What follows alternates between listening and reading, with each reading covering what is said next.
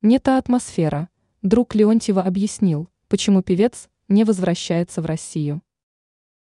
Композитор Михаил Герцман рассказал, почему 74-летний народный артист РФ не спешит покидать США.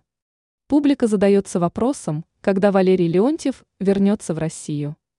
Некоторым поклонникам певца интересна его позиция по поводу СВО и Украины. Многие артисты высказали свое мнение о конфликте, но Леонтьев пока сохраняет молчание. На ситуацию с народным артистом пролил свет его друг Герцман, передает портал «Абзац». По мнению композитора, в России сейчас не та атмосфера, чтобы вернуться. Михаил Львович объяснил, что Леонтьев не понимает, что происходит, поэтому не спешит высказываться публично и возвращаться в РФ.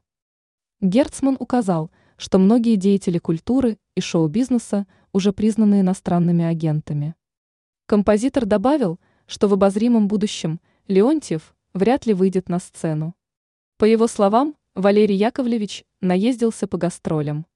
По последним данным, певец находится в Майами, где живет его жена Людмила Исакович. В США исполнитель уехал в прошлом году.